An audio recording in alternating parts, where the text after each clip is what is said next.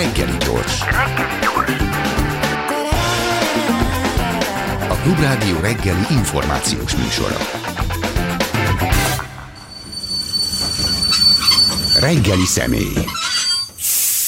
Magyari Péter a Válasz Online újságírója a vendégünk. Köszönjük szépen, hogy eljöttél. Jó reggelt kívánok! És uniós források témájával kezdeném, de hogy általánosságban akarunk erről az egész történetről honnan, hová és még hová eljutni majd, de hogy most ez az Erasmus forráskérdés ilyen nagyon égetőnek tűnik, írtál is néhány nappal ezelőtt egy cikket erről, aminek hát nagyjából az a következtetése, hogy, hogy bizony tényleg elúszhatnak ezek a pénzek, amik már konkrét forrásvesztést, meg hát egy csomó presztízs vesztességet egyetemeknek, kutatóknak, diákoknak lehetőség vesztést jelent jelentene. Most ez egy mennyire biztos bukó pénzügyi szempontból Magyarországnak?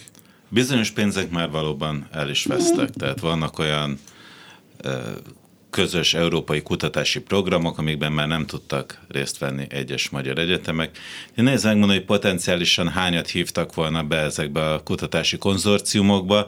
Tehát éppen éppen a Válaszolányon majánk meg egy podcast erről, ahol az Ablonci Bálint kollégám, aki egyébként az egyetemi karrierje is van, tehát azt az oldalt is látja belülről, ő mondta, hogy tényleg óckodnak a nyugat-európai, vagy akár a közép-európai egyetemek együttműködni a modellváltó magyar egyetemekkel.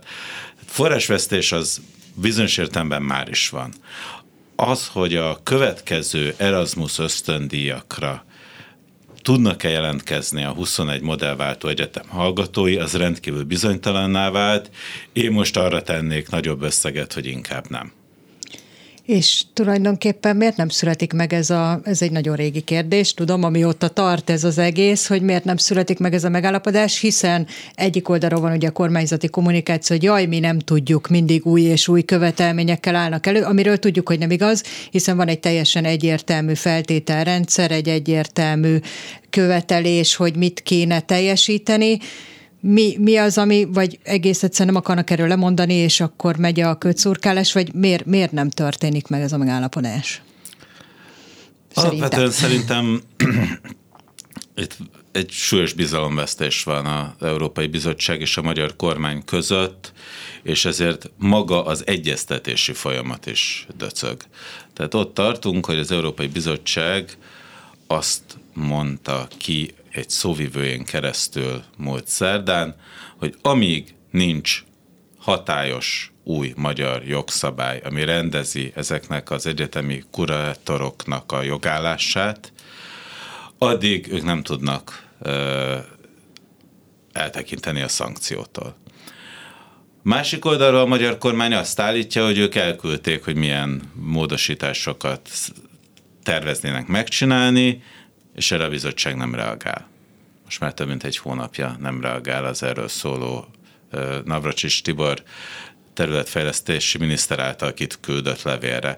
Tehát ott tartunk, hogy a magyarok nem mernek törvényt hozni addig, amíg azt előre nem láttamoztatták Brüsszellel, Brüsszel pedig nem hajlandó előre láttamozni félig kész vagy piszkozatban meglévő törvényt, mert attól tart gondolom, hogy mire abból igazi törvény lesz, addigra más lesz a szöveg.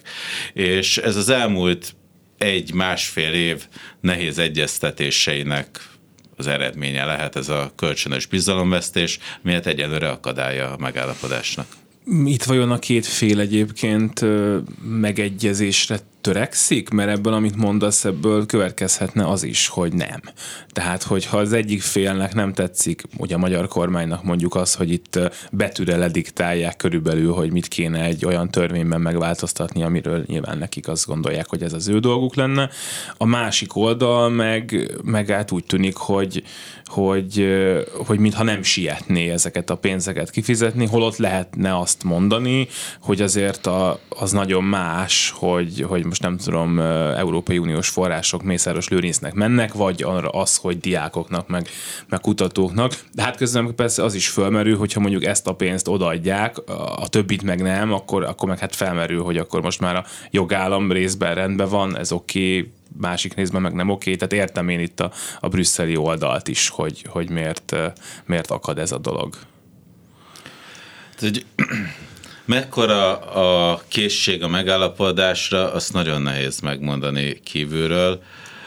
Most úgy tűnik nekem, hogy igazából egyik oldal sem törő össze magát hogy ezt a helyzetet rendezze. Ugye itt az elfelmerült, hogy pontosan lehet tudni, hogy a bizottság mit akar. Valószínűleg a magyar kormány pontosan tudja, egészen pontosan ezek nem nyilvános részei a bizottsági kommunikációnak. Tehát azt tudjuk például, hogy a bizottság azt akarja, hogy korlátozott időszakra lehessen kinevezni a kurátorokat. Azt már csak sejtjük, hogy a magyar kormány azt mondta, hogy kétszer hat év legyen akkor ez a korlátozott idő. Mostani szabályozás szerint egyébként ez élethosszíglani kinevezés. És szintén sajtóértesülésekből nem hivatalosan megerősített információk alapján azt sejtjük, hogy a bizottság kétszer négy évet akar. De hogy most tényleg ezen a összesen kétszer két éven megy, megy-e például a vita, ezt valójában nem tudjuk. Ez látni kellene a kormány és a bizottság levelezéseit, vagy a tárgyalási jegyzőkönyveket, amelyek természetüknél fogva nem nyilvánosak. Ez most jóslás kategória lesz, meg abszolút a te véleményed, de hogy azért azt látjuk, hogy ezek az egyetemek nyilvánvalóan nagyon fontosak a Fidesz kormánynak, nem véletlenül eh, rendezték vagy szervezték át őket alapítványokba, és nyilvánvalóan ez egy nagyon-nagyon nagy érvágás, hogy nincsenek se kutatói pénzek, se Erasmus pénzek illetve hát most kijött egy számítás, azért ez több ezer diákot érint, de azért tényleg súlyos érvágásról van szó. Mi lesz az a pont, vagy lesz az a pont, amikor egyszerűen azt mondják, hogy jó, kössünk kompromisszumot, tegyük meg, amit meg kell, legyen nagyobb hajlandóság, ugye ti mindketten mondtátok, és egyet kell, hogy értsek, hogy a nagy hajlandóság nem látszik. Mikor lesz ez a pont szerinted, amikor egyszer csak már lesz hajlandóság, mert ez már tényleg tarthatatlan válik?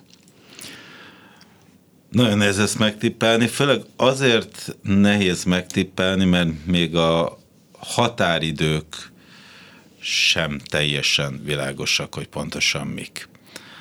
Ugye, a eddigi a múlt heti bizottsági kommunikációból azt lehet sejteni és érezni, hogy szeptember egy egy szigorú határidő.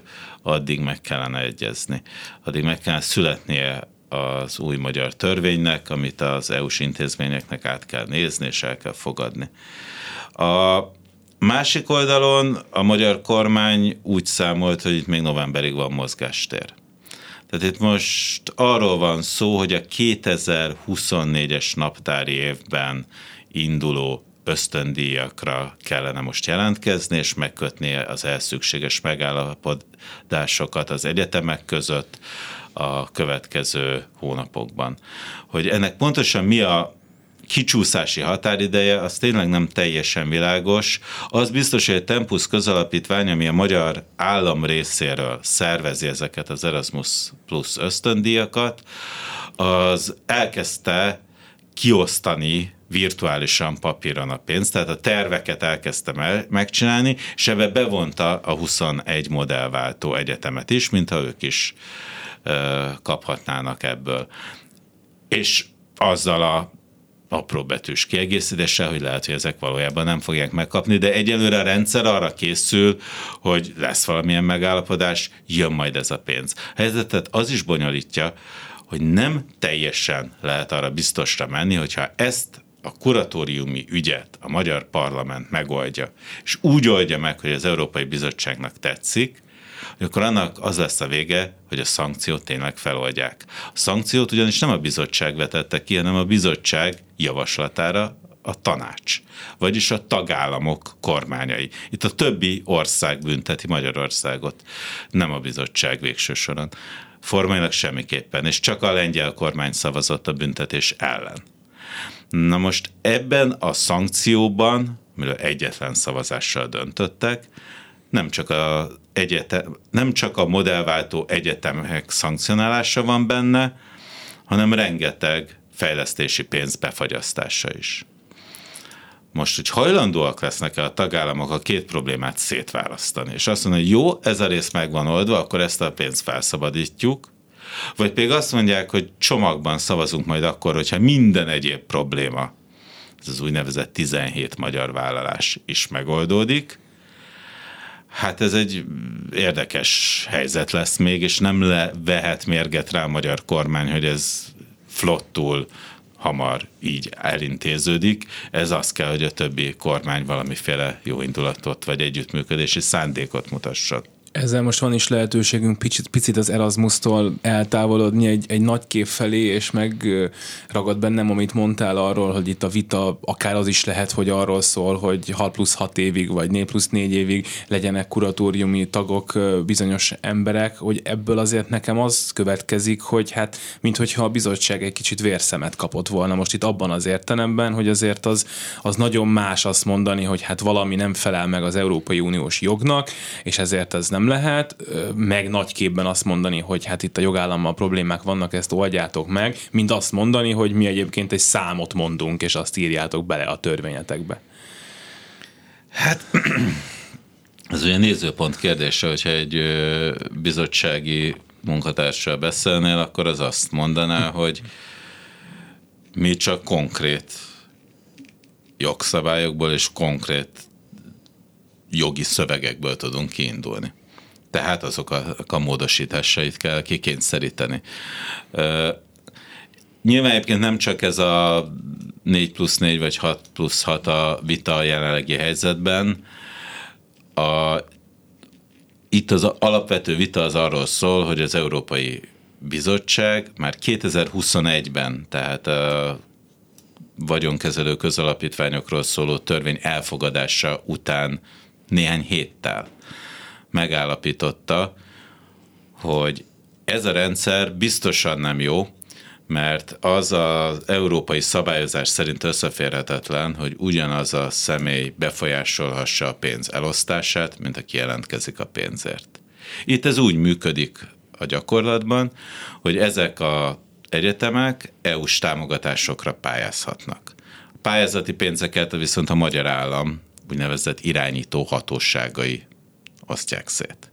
Ezt nem Brüsszel osztja szét, hogy a kapott támogatásból ki mennyit eh, kaphat a végén készpénzben. És ha valaki befolyásos politikus, akkor egyrészt az állam vezetés részéről tudja befolyásolni ezeket az irányító hatóságokat, hogy hogyan döntsenek és közben a másik sapkájában ugyanezekhez a hatóságokhoz jelentkezik egy pályázattal. Most erre az elvi szisztémára mondta azt az Európai Bizottság, hogy tarthatatlan, és hogy ezt hogyan lehet feloldani az ilyen konfliktusokat, arról megy most már elég régóta a vitatkozás, ahol minek egy része ez, hogy mennyi ideig kaphat valaki mandátumot. Mindaz, amit elmondtál, de hát ezt eddig is sejtettük, az Erasmus ügy és a kohéziós forrásoknak az esetleges szétválasztásáról, vagy nem szétválasztásáról, az pont azt jelzi a számomra, hogy egyre távolabb kerülünk a megállapodásról, hiszen az, hogy a tagállamok felé összességében nagy képbe kéne pozitív benyomást tenni, hát ez nem a fő erőssége a kormánynak, és hát nem úgy látszik, hogy egyéb téren vannak apró próbálkozások, azt el is szokta ismerni az Unió, hogy jó, ez jó, hogy van igazságügyi reform, jó, hogy kéne még ott is valami, de, de azért jó, hogy van, de azért, ha tényleg nagy képről beszélünk, alapvetően az látszik, hogy ott sincs az a kifejezett szándék, mutatás, hogy szeretnék rendezni, és mi hamarabb megállapodni ebben ezekben az ügyekben. Hát ez nehéz kérdés, mert Egyrészt a magyar kormány számít arra, hogy barátságosabb lesz a közeg a tanácsban előbb-utóbb. Nem sokára, de most hét végén lesznek a spanyol választások. Ott bízik abban, hogy a mostani baloldali spanyol vezetés helyett egy jobboldali koalíció jön, aminek a kisebbik pártjával kifejezetten jó kapcsolatot ápol a Fidesz. Szeptemberben szlovák választások, itt bíznak a egyébként magyar kisebbséggel szemben nem túl szép track rekordot felmutatni tudó Ficó kormány visszatértében. Aztán jönnek a lengyel választások, ahol megerősödhet a most is hatalmon lévő, és egyébként ezekben az ügyekben a magyar kormánya továbbra is szövetséges és szolidáris jog és igazságosság pártja. Tehát egyrészt a magyar kormány abban bízik, hogy itt összetörténik egy átrendeződés, aminek nyomán a tanácsban egy fokkal ö, megengedőbb lesz a hangulat, többen fognak érvelni amellett, hogy ne azzal törődjünk, hogy egymást szivatjuk, hanem más dolgokkal.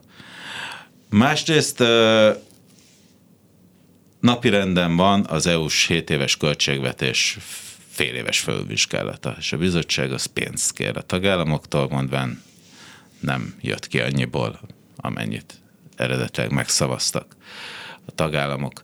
És uh, itt a magyar kormánynak vétójoga van, ezt a mozgásterét várhatóan fel is akarja használni arra, hogy amíg nekünk nem adtok, addig nem járunk hozzá a költségvetés kiegészítéséhez. Itt is várhat valamiféle mozgásteret. Tehát azt látni kell, hogy a magyar kormány a Európai Unión belül elsősorban nem az szerint politizál, hogy akkor most milyen gesztust tegyünk, hogy egy kompromisszum felé lépjünk, hanem hol tudunk még keménykedni, hogy kikényszerítsük a számunkra élhetőbb végkifejletet azok a tárgyalások, amik itt az elmúlt hónapokban, hát talán már évben is folytak, akár Varga Juditot, akár Navracsis Tibort szoktuk emlegetni, de hát azokat a államtitkárokat, meg akik meg ezért ezeket sokszor vitték, kevésbé ismeri a közvélemény. Itt, itt mennyire tűnt úgy a te ismereted szerint, hogy itt megállapodás a terv, mennyire más az, amikor mondjuk kiáll egy miniszter, és azt mondja, hogy Brüsszelből azt akarják, hogy beengedjék az obodába, nem tudom kiket, ahhoz képest, amikor beülnek egymással szembe, és akkor arról beszélgetnek, hogy mi,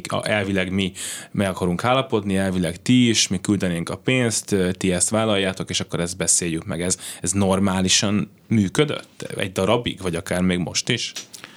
Technikai szempontból ez viszonylag normálisan működik az én tudomásom szerint. Az, mindig az a kérdés, hogy aki tárgyal a technikai lehetőségekről, annak mi a mandátuma? Tehát tud-e ígérni? tud-e ígérni a kormánya nevében, vagy pedig éppen a bizottsági munkatársak tudnak-e ígérni a főigazgatóság pánál biztosok kollégiuma nevében. Tehát én úgy tudom, hogy a szakértői szinten viszonylag normálisan megy a kommunikáció, és értik egymást a felek, de senki nem tud kezességet vállalni a főnökei várható viselkedésére. Lehet mindebben változás most, hogy Varga Judit Brüsszelben folytatja, és nem ő lesz az igazságügyi miniszter? Kommunikációs szinten lehetséges, tehát nagyon sokáig azt lehetett látni, hogy Varga Judit volt a rossz rendőr, és Navracsis Tibor a jó rendőr 22-ben alakult kormányban ki hogyan beszélt az EU-s intézményekről és az egész vitáról ebben a tekintetben. Bár hozzá kell tenni, hogy egyébként Varga Judit kommunikáció is rendkívül sokat finomodott a 22 előtti megszólalásaihoz képest. Tehát ilyen értelemben volt már egy elmozdulás kommunikációs szinten, az más kérdés, hogy mennyire nehézkesen mentek a valódi egyeztetések. De hogy ez a kommunikáció az mennyit számít végső soron, azt azért nehéz megmondani. Valamennyit biztosan, de hogy csak ezen múlna, azt nem hiszem. Az biztos, hogy a mostani új felállásban, ahol önálló minisztérium kezeli majd az EU-s ügyeket, ott Bóka Jánostól nem lehet azt várni, hogy nagyon hangzatos és nagyon kemény kijelentéseket tegyen. EU ügyileg ő sokkal technokratább karakter.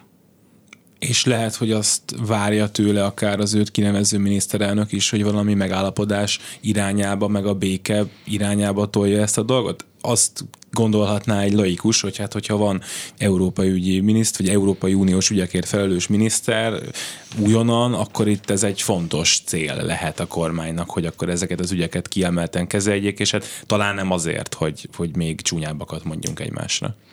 De egyrészt fontos cél, mert a pénzre azért a magyar költségvetésnek szüksége van. Azt előbb-utóbb azért szeretnék lehívni.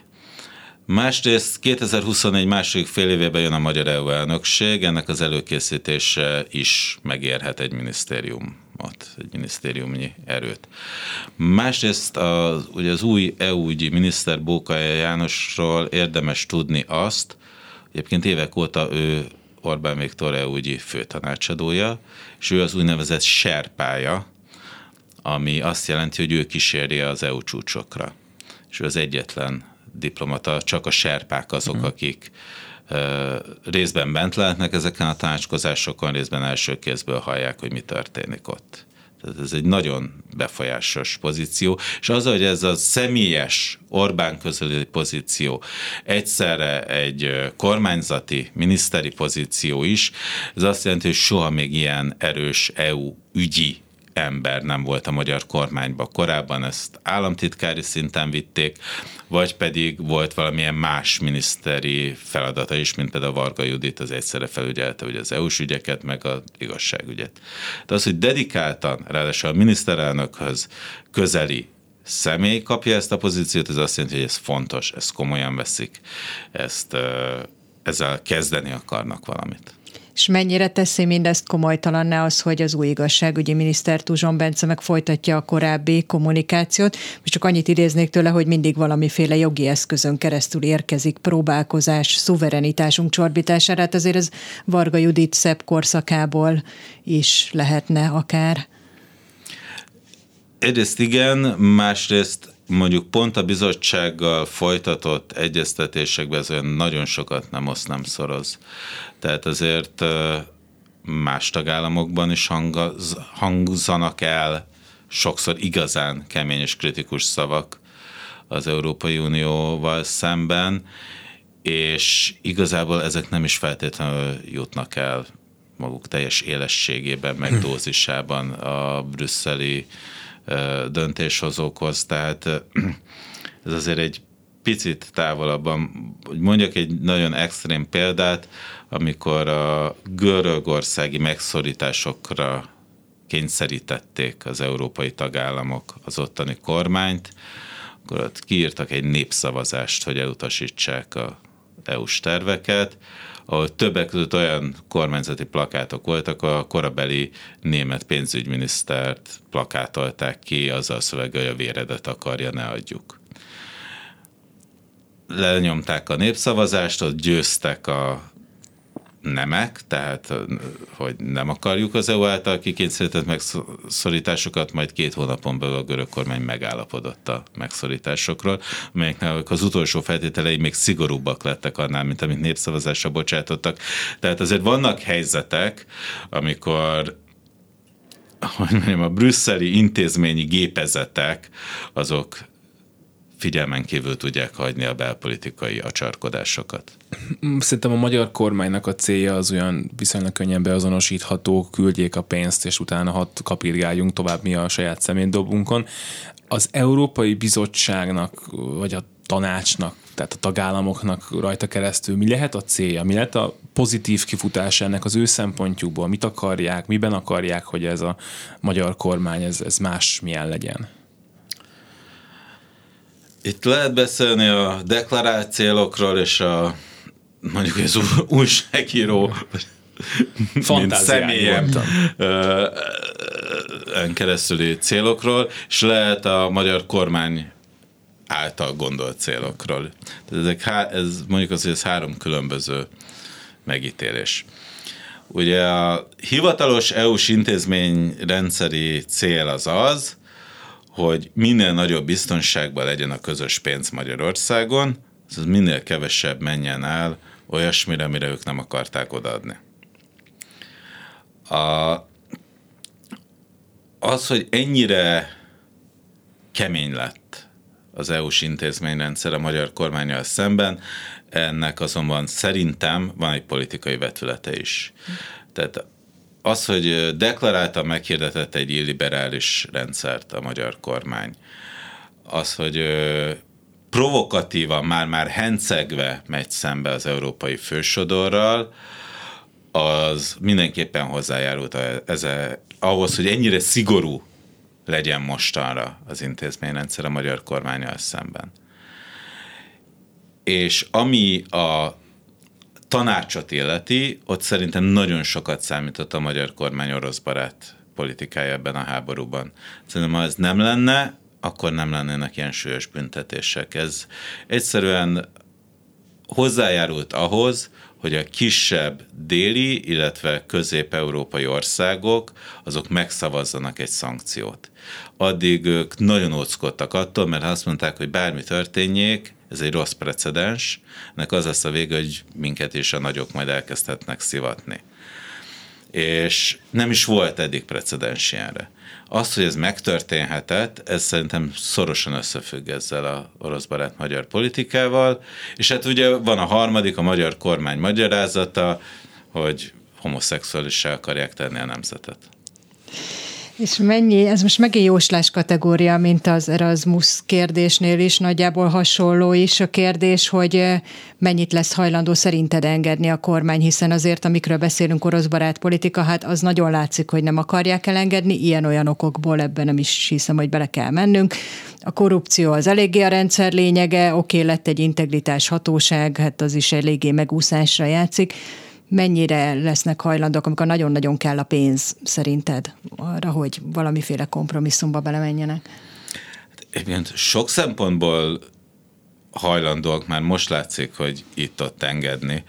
Tehát például az integritás hatóságot csak megcsinálták meg, még, meg az igazságügyi reformot. Persze az utolsó pillanatig próbálják úgy alakítani, hogy ez a legkevésbé legyen fájdalmas, a rendszer számára, de azért egy csomó mindent eddig is elkezdtek intézni, és arról egy valódi vita van Brüsszelben, hogy ezt meddig lehet fenntartani, hogy semmit nem adnak, mert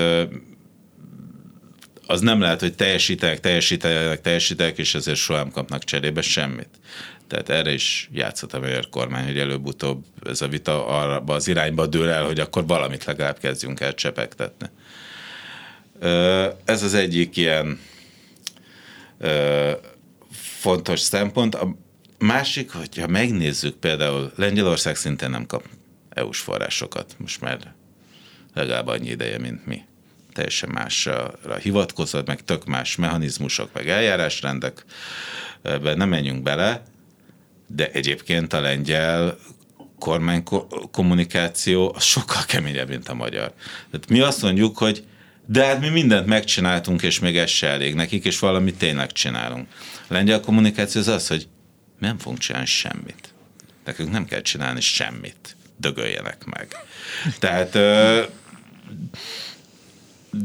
van olyan szemüveg, amin keresztül azt lehet mondani, hogy a magyar kormány nagyon kompromisszumkész a maga korlátozott eszközeivel. És azok a viták, amik, amik az Európai Unióban bizottság tanács, ezt nem mondtad, arról szólnak, hogy talán adni kéne valamit, ott, ott azt mondják, hogy hát bizonyos dolgokat a kormány megcsinált, és ezzel elégedettek vagyunk valamennyire, vagy azt mondják, hogy hát politikailag azzal nincs mit tenni, hogy ez a kormány van Magyarországon, ez is lesz még legalább 2026-ig jelen tudásunk szerint, tehát hogy valahol ennek a dolognak egyszer vége kell, hogy legyen, már csak azért is, mert gondolom, hogy Brüsszelben is gondolkodnak azon, hogy az a vége ennek, hogy nem adnak semmit, akkor abból milyen viszonyok alakulnak ki utána? Hát igen, ez egy nagyon fontos kérdés, amit a végén feltettél, hogy akkor abból mi következik.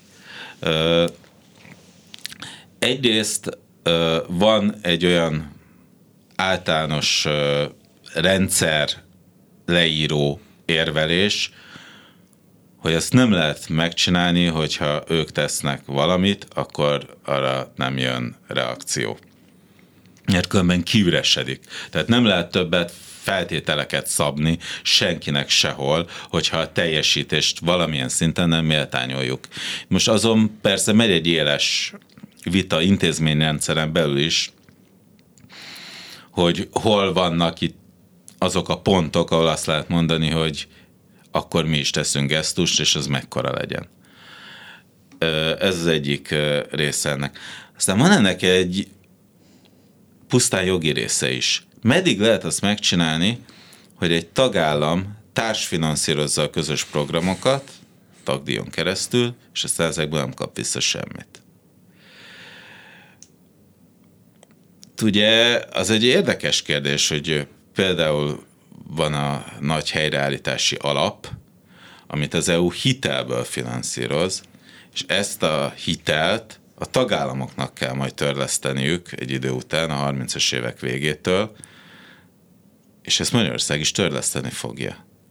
Fogja törleszteni a saját részét, hogyha egyébként azt mondja utólag, hogy én ebből nem kaptam, ebből engem kizártatok, akkor majd én nem fogok fizetni? Ki fog helyette akkor fizetni? Tehát, hogy itt uh, vannak azért uh, hosszabb távol az egész európai intézményrendszer működése szempontjából releváns kérdések, hogy ezt meddig lehet csinálni. Miközben a másik oldalon vannak olyan érvek, hogy aki nem tartja be az alapvető szabályokat, nem vigyáz a közös pénzre, kimutathatóan megsérti a EU-s alapszerződés legfontosabb cikkeit, amik a közös értékekről szólnak, akkor azt valahogyan szankcionálnunk kell. Tehát egy, hogy lehet bent a közösségben egy olyan ország, amik ha most jelentkeznek, akkor nem vennénk föl. Teszik fel a kérdést a túloldalon. És mi más lehet csinálni, mint hogy pénzt vonunk meg tőlük?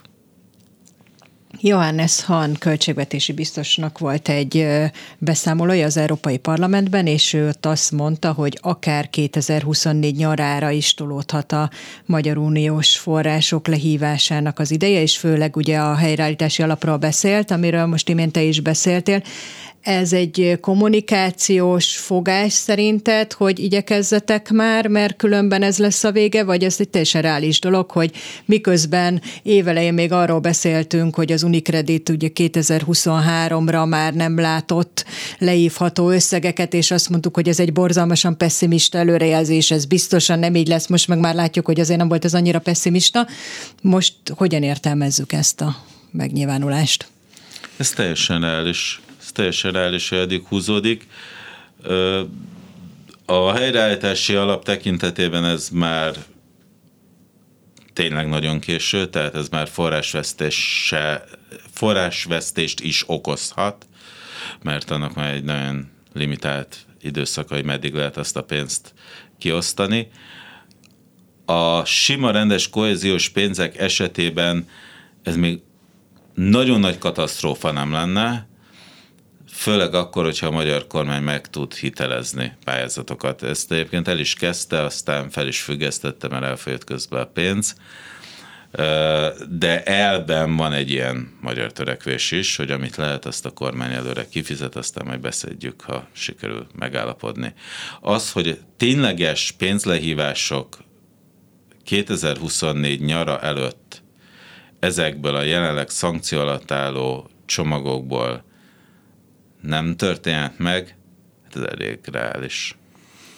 Mm, ebből a sok mindenből, amit beszéltünk, következik az is, amit itt már egy évtizede mondanak tulajdonképpen a magyar kormányra legalább, hogy, hogy nincsenek szövetségesei, hogy elszigetelődik, hogy senki sem áll meg Orbán Viktorral beszélgetni, ugye hát szoktak ilyen fotók lenni mindig, amiken így egyedül, egyedül áll, hogy, hogy ez kezd megtörténni? Tehát, hogy ez, ez, ez eljött, amikor, amikor tényleg arról beszélhetünk, hogy, hogy tulajdonképpen mindenki megszavazza, hogy, hogy büntessenek meg minket a jogállamisági mechanizmusban. Nincsenek barátaink? A lengyelek még egyébként ebben az ügyben a barátaink, miközben a lengyel-magyar viszony sokat romlott az orosz háború miatt. Felfeltűnhetnek kormányok, még idén is, amelyek barátságosabbak lesznek Magyarországgal. De az biztos, hogy kevés külföldi támogatóra számíthatunk a tanácsban, és az is biztos, hogy kezd Magyarország ilyen fura, nagyon extrém példává válni. Tehát Nehéz lenne azt állítani, hogy mondjuk a bolgár belpolitikai rendszer az mondjuk hogy minőségében sokkal jobb, mint a magyar. Vagy hogy ott nem lenne komoly korrupció. nem lenne komoly korrupciós kockázata az EU-s pénzek elköltésének. És még sincs ilyesmi. Ilyen, ilyen, ilyen, ilyen, ilyen típusú szankciós politika ellenük. Szoktak ez egyébként magyar diplomaták is érvelni a háttérben, hogy aggódnak a magyar sajtószabadságért, Klubrádió nem tudta megszerezni az újabb frekvenciáját, igen, de azért Szlovákiában ott lelőtték az újságírót, aki a dolgokat piszkálta. De vegyük már észre, hogy hol rosszabb. Egy ilyen visszatérő magyar, nem nyilvános, de létező érvelés. Tehát vannak máshol is súlyos dolgok, és ehhez képest mindenképpen Magyarországra szegeződik a legnagyobb szankciós figyelem. És ez alapvetően azért van, mert a magyar kormány ebből politikát csinál. Tehát a rendszert felrugó, kikerülő, látványosan megvető politika az, az egy önmagáért lévő kommunikációs kiállás is lett. És igazából szerintem ez az, ami retteltesen bosszantja a legtöbb ö, európai intézményt és a legtöbb európai politikai pártot is, meg kormányt is. Hogy ezek nem csak csinálják, de az asztal közepén mellüket verve csinálják. Ez is bosszantja, meg hát amit már említettél, ez az orosz barátság a háború kitörésével, ez olyan szinten szakította el Magyarországot a többi tagállamtól, hogy még a korábbi szövetségesek is azt mondták, hogy jó, inkább ezektől távol tartom magam. Tehát, hogy az is a kérdés, ez most megint jóslás kategória, ma ilyen kérdéseket teszek fel, hogyha ez nem lenne, ez az orosz barátság, az valamivel tudná enyhíteni ezt a nagyon rossz képet Magyarországról? Én azt gondolom, hogy igen azt arról eléggé meg vagyok győződve különböző ilyen döntésekre rálátó emberekkel beszélgetve, hogy az a pillanat, hogy a tagállamok elköteleződtek a szankció, Magyarországot sújtó szankció megszavazására, az összefüggött az orosz problémával. A német és a francia kormány már korábban akart volna ilyesmit, de mindig voltak, akik azt mondták, hogy ezt ne csináljuk, ne kezdjük el egymást büntetgetni. És, és ezen felüléptek, és ez összefügg ezzel. Én azt gondolom, hogyha a magyar kormány nem próbálna meg minden egyes szankciós szavazás előtt, minden egyes Ukrajnát támogató döntés előtt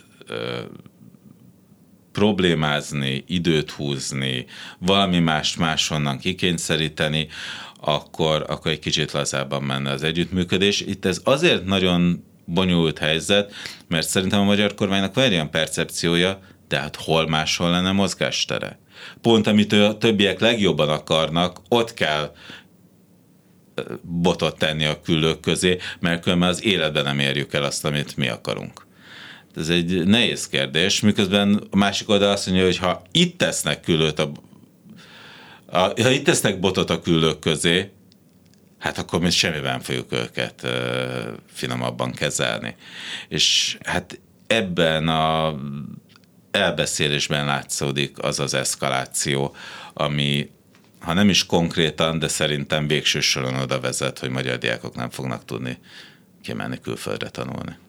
Miután energetikával is foglalkozol, de nagyon jól passzol az a kérdés, hogy te érted-e azt, hogy a magyar kormány miért most akkor egyszerűsítsük le, választotta ezt az orosz párt irányt, megmagyarázza-e az a feltevés ezt, hogy Orbán Viktornak nagyon fontos, hogy Magyarországra jöjjön gáz, és azt gondolja, hogy ezt kell csinálni, mert akkor jönni fog gáz Magyarországra? Nem értem és szerintem nem ezen múl. Tehát lehet, hogy ezt gondolja Orbán Viktor, de akkor a Magyar Információs Hivatal nem tud arról, hogy Magyarország fölött van egy Szlovákia nevű ország. Szlovákia az minden fegyvert és támogatást megad Ukrajnának, annak ellenére is, hogy egyébként a szlovák közvélemény az ukrán ellenesebb, mint a Sok. magyar és közben Szlovákia továbbra is kap orosz gázt. Tehát nem ezen múlik, ez egy közeli, jól látható példa bizonyítja. Közben fű alatt azért az látszik, hogy próbálkoznak valamiféle függetlenedéssel az orosz energiától. Te ezt mennyire látod valós próbálkozásnak? Próbálkozás valóban van, hiszen tényleg nem lehet biztosra venni azt, hogy ez a gáz, ami jelenleg a Balkán felől a úgynevezett török áramlaton keresztül érkezik, az tényleg fog jönni. Tehát ezért a török-orosz viszony is olyan, hogy egyik nap nagyon jó, másik nap meg mindjárt egymásnak esnek. Bármikor ezer millió dolog történhet. Akár az oroszok is leállíthatják a vezetéket, ahogy erre egyébként van példa az utóbbi időből, hogy csak úgy leállítanak vezetékeket. A Bulgáriában is történhet valami, talán még a szerb szakasz a legbiztonságosabb. Valamiket egyébként tényleg próbálkoznak. Az más kérdés, hogy sokkal később kezdtek el próbálkozni, és sokkal kevésbé tesznek nagy lépéseket, mint akár Csehország, akár Szlovákia, melyek szintén nagyon erősen rászorultak az orosz gázra, még mindig ö, használnak orosz gázt, de már egy évvel ezelőtt nagyon komoly erőfeszítéseket tettek mindenféle alternatív beszerzésekért. Például, amikor megnyílt a legutolsó hollandiai LNG terminál, annak a megnyitó ünnepségére a cseh miniszterelnök kiutazott, mint egy jelezve, hogy innen mi, innen mi akarunk és fogunk, és le is foglalta a teljes kapacitásnak azt hiszem a 20%-át a következő évre. Tehát ilyen, ilyen, ilyen típusú látványos nyomulás nem látszik. Abban még bízik a magyar kormány szerintem, hogy a Fekete-tenger Romániához tartozó részén hamarosan komolyabb gázkitermelés kezdődik, de hát abból azért reálisan nézve 2028 előtt nem lesz gáz itthon. És akkor marad az orosz. Mondtad, hogy nem tudod, hogy miért csinálja ezt a magyar kormány, és egyébként ugyanez volt itt a NATO bővülés akadályozásánál, hogy mindenki nézett kerek szemekkel, hogy senki sem érti, hogy ez, ez miért jó nekünk. Te látod-e a fordulatnak valamilyen lehetőségét? Most a tusványos elkezdődött, és ott Némes Zsolt, aki most talán a külügyi bizottságnak az elnöke, az utolsó Fideszes atlantista, stb. egy nagyon szép pro-Ukrajna beszédet tartott, ahol elmondta, hogy egyértelművé kell tenni, hogy Ukrajnának joga van megvédeni magát, sőt, még azt is mondta, hogy bár érthető, hogy Magyarország ki akar maradni ebből a háborúból, akár ezzel is a vesztesek oldalára kerülhet. Nem hiszem, hogy Orbán Viktor hétvégén hasonló hangvétellel fog beszélni, de eljöhet-e az, hogy, hogy azt érzi a magyar külpolitika, hogy muszáj valamilyen irányt váltani ahhoz, hogy jöjjenek ezek a források, hogy ne szívassanak minket tovább az Európai Unióban, és akár ahhoz, hogyha mondjuk lesz az a Orbán kormány számára kedvezőnek tűnő változás, amit mondtál, hogy akkor a spanyolok, a szlovákok, új, új barátok jönnek a tanácsba, hogy akkor azzal együtt, meg azzal, hogy egy picit irányvál, irányt váltunk, itt, itt új szövetségi lehetőségek jönnek a Fidesz számára Európában, meg a pénz is jön. Te látsz ilyen lehetőséget? Tudni kéne, hogy mi a Orbán Viktor motivációja ebben az orosz ügyben, és hogy az olyan típusú motiváció-e, amitől el tud-e szakadni magától, vagy el akar-e szakadni. Ez egy fontos kérdés szerintem. Én azt gondolom, hogy egyébként a magyar kor, tehát a magyar vezetésnek van egy hagyott magának valamennyi mozgásteret a korrekcióra. Tehát ha megnézzük például a Novák Katalin köztársasági elnök és a Szijjártó Péter külügyminiszter megszólalásai közti különbséget ukrán ügyben, akkor világosan látszik, hogy ez két azért nagyon ellentétes hangsúlyú kommunikáció te, a, a, a, a német Zsoltnak is megvan a maga szerepe, hogy néha tusványosan, vagy az Inforádióban, vagy valahol elmondja azt, hogy uh, Ukrajna egy létező ország. Amit ugye egyébként a magyar miniszterelnök mostanában szeret megkérdőjelezni. Tehát valamennyi mozgásteret hagytak maguknak, és ez szerintem azért egy tudatos döntés, arra az esetre, ha muszáj lenne korrigálni. Ez a korrekció vélhetően nem lesz egy ilyen egyik napra a másikra egy teljes hátraarc. De azt látjuk azért a Fideszen, hogy képes irányokat váltani, és képes hangsúlyokat is váltani, hogyha úgy érzik, hogy a érdek ezt kívánja. Itt mindenki azt hitte, hogy először a 22-es választás után, hogy akkor már megtörténik egy ilyen típusú korrekció. Aztán, hogy akkor, akkor őszre a jogállamisági vita éleződésekor. Akkor le kell, hogy decemberre, de akkor már tényleg a következő évet. Azt És soha nem jött el. Tehát ennek is van valami oka, amit én ö, őszintén nem értek, és nem látok. De elvi szinten kizárni ezt a fajta reményt nem lehet. Hát akkor vegyük úgy, hogy van egy ilyen esetőség, megjönnek a pénzek. Johannes Han azt is mondta ebben a bizonyos beszámolójában, hogy előállhat egy olyan helyzet, hogy megjönnek a pénzek, mindenki happy, de aztán be is fagyaszthatják ugyanúgy ezeket újra, hogyha azt látják, hogy valamiféle irányváltás történik visszafele. E, előállhat, ez most már tényleg nagyon távoli jövő, de hogy előállhat egy olyan helyzet, hogy oké, okay, átment minden, megvan az igazságügyi reform, én nekem már nehéz innen elképzelni, hogy innen már visszatáncolnak. Tehát én ezt így nem látom, de te hogy látod? Abszolút lehetséges szerintem, hogy egy ilyen évekig, évtizedekig tartó húz meg, erez meg politika jön, és ez egy örökké tartó szappanopera lesz, már csak azért is, mert nem csak a európai intézményeknek lehet motivációjuk példát statuálni Magyarországgal, vagy valamilyen módon visszanyesni a legsúlyosabb a legsúlyosabb kihágásokat az európai jogrenddel szemben. De sok tekintetben az is látszik, hogy a magyar kormány is szereti élezni ezeket a konfliktusokat. Tehát, hogyha nem büntetnek minket legalább egy kicsit, vagy nem fenyegetnek folyamatosan büntetéssel, akkor az egész szabadságharcos nekünk van egy ellenségünk, akivel küzdenünk kell, narratíva veszélybe kerül már, pedig ez egy sarokpontja a Fidesz mozgósító erejének.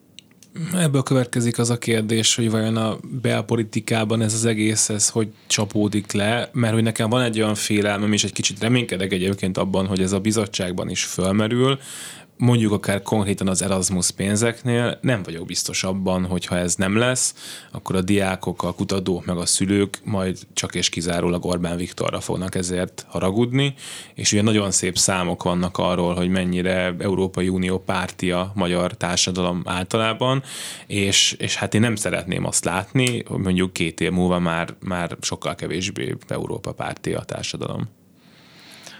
Ebben az irányba megy pedig a dolog, hogy egyre kevésbé Európa párti a magyar társadalom, még akkor is, ha a túlnyomó többsége, sőt, még a fideszesek többsége is egyelőre a tagságot inkább előnyösnek látja, mint sem hátrányosnak. Igen, tehát ez egy nehéz kérdés. Szerintem ezenből vannak viták jelenleg is a bizottságon belül, hogy ez, hogy ez jó ötlet volt-e pont ezt a szankciós lábat áterőltetni. Miközben azért alapvetően a bizottság nem így gondolkodik. Tehát az Magyarország nagyon szereti a magyar kormány a, a Brüsszelt, amivel általában a bizottságra gondolnak, beállítani egy ilyen nagyon aktivista, nagyon politikai, nagyon politikai szempontokat megfontoló szervezetnek, de valójában nem az valójában a bizottság az tényleg egy hivatalnok kar, akiknek az a feladatuk, hogy a EU-s jogszabályok betartása felett örködjenek, illetve a parlament és a tanács megrendelésére új európai jogszabályokat írjanak. És azokat mindig ez a két intézmény amelyek közül a tanács sokkal erősebb, fogadja csak el. Tehát ők nem annyira alanyi kezdeményezők és mozognak, mint ahogy azt a magyar sajtóból átszüremkedik, és leginkább azért szüremkedik át, mert ezt a Fidesz tizenakárhány éve így próbálja meg beállítani ha mindent összevetünk, amit most elmondtál, akkor nekem az jön le ebből, hogy hiába jönnek az új barátok, vagy lehet, hogy jönnek az új barátok, azért a Fidesz kormány, a Magyar, Magyarország kormánya egyre inkább perifériára fog sodorni. Nem tudom, hogy mi van még ennél is kiebb, de hogy az látszik, hogy egyre inkább csúszik kifele. Ö, nehéz megmondani, hogy mi, mi, mi az, hogy kifele. Tehát olyan szinten kifele, hogy a hogy bizonyos háttértárgyalásokból kihagynak minket. Hát igen, ez már megtörtént, amikor kilépett a Fidesz a néppártból, és a néppárti miniszterelnökök csúcs előtti informális egyeztetésére már nem hívják el, vagy nem mehet el az Orbán Viktor. Kikerülünk bizonyos EU-s rendszerekből? Igen, kikerültünk jelenleg a horizontból, és hetekre vagyunk attól, hogy kikerüljünk az Erasmusból is. Ilyen értelemben van egy ilyen ö, kifele mozgás, miközben, hogyha a kérdés arra vonatkozik, hogy ez a Hugzit felé tartó, tehát a magyar kilépés felé tartó folyamat lehet, akkor viszont én azt gondolom, hogy nem. Tehát az EU-ból tagállamot kizárni nem lehet, véletlenül kiesni belőle nem lehet, tehát ezek jogi kötöttségek. Az egyetlen jelenlegi jogi rendszerben lévő helyzet, ami a Magyarország úgymond kimaradását jelenteni az EU-ból, az a hetes cikkely szerinti eljárás, ami most már 2018. szeptembere óta megy Magyarország ellen, aminek a vége valóban az lehet, hogy megvonják a magyar kormány szavazati jogát a tanácsban. Ennek van egy ilyen szankciós végkifejlette potenciálisan. Most ez a nyönyögés a hetes cikkely szerinti eljárással, ez most már öt éve megy. Semmi jele annak, hogy a következő öt évben jussunk a szankcióig. Ez egy végül is mondhatjuk, hogy optimista befejezés a korábbiakhoz képest, főleg Magyari Péternek a válaszolnán újságírójának. Köszönjük szépen, hogy itt volt és ezzel véget ért a műsor. Az elkészítésében segítségünkre volt Petes Vivian Simon Erika és Lantai Miklós. Elköszönnek a műsorvezetők. Heskovics Eszter. És Sálmeszi János. Jönnek a hírek Báder Tamástól. Maradjanak a Klubrádióval. Minden jót. Reggeli gyors. Nem marad le semmiről.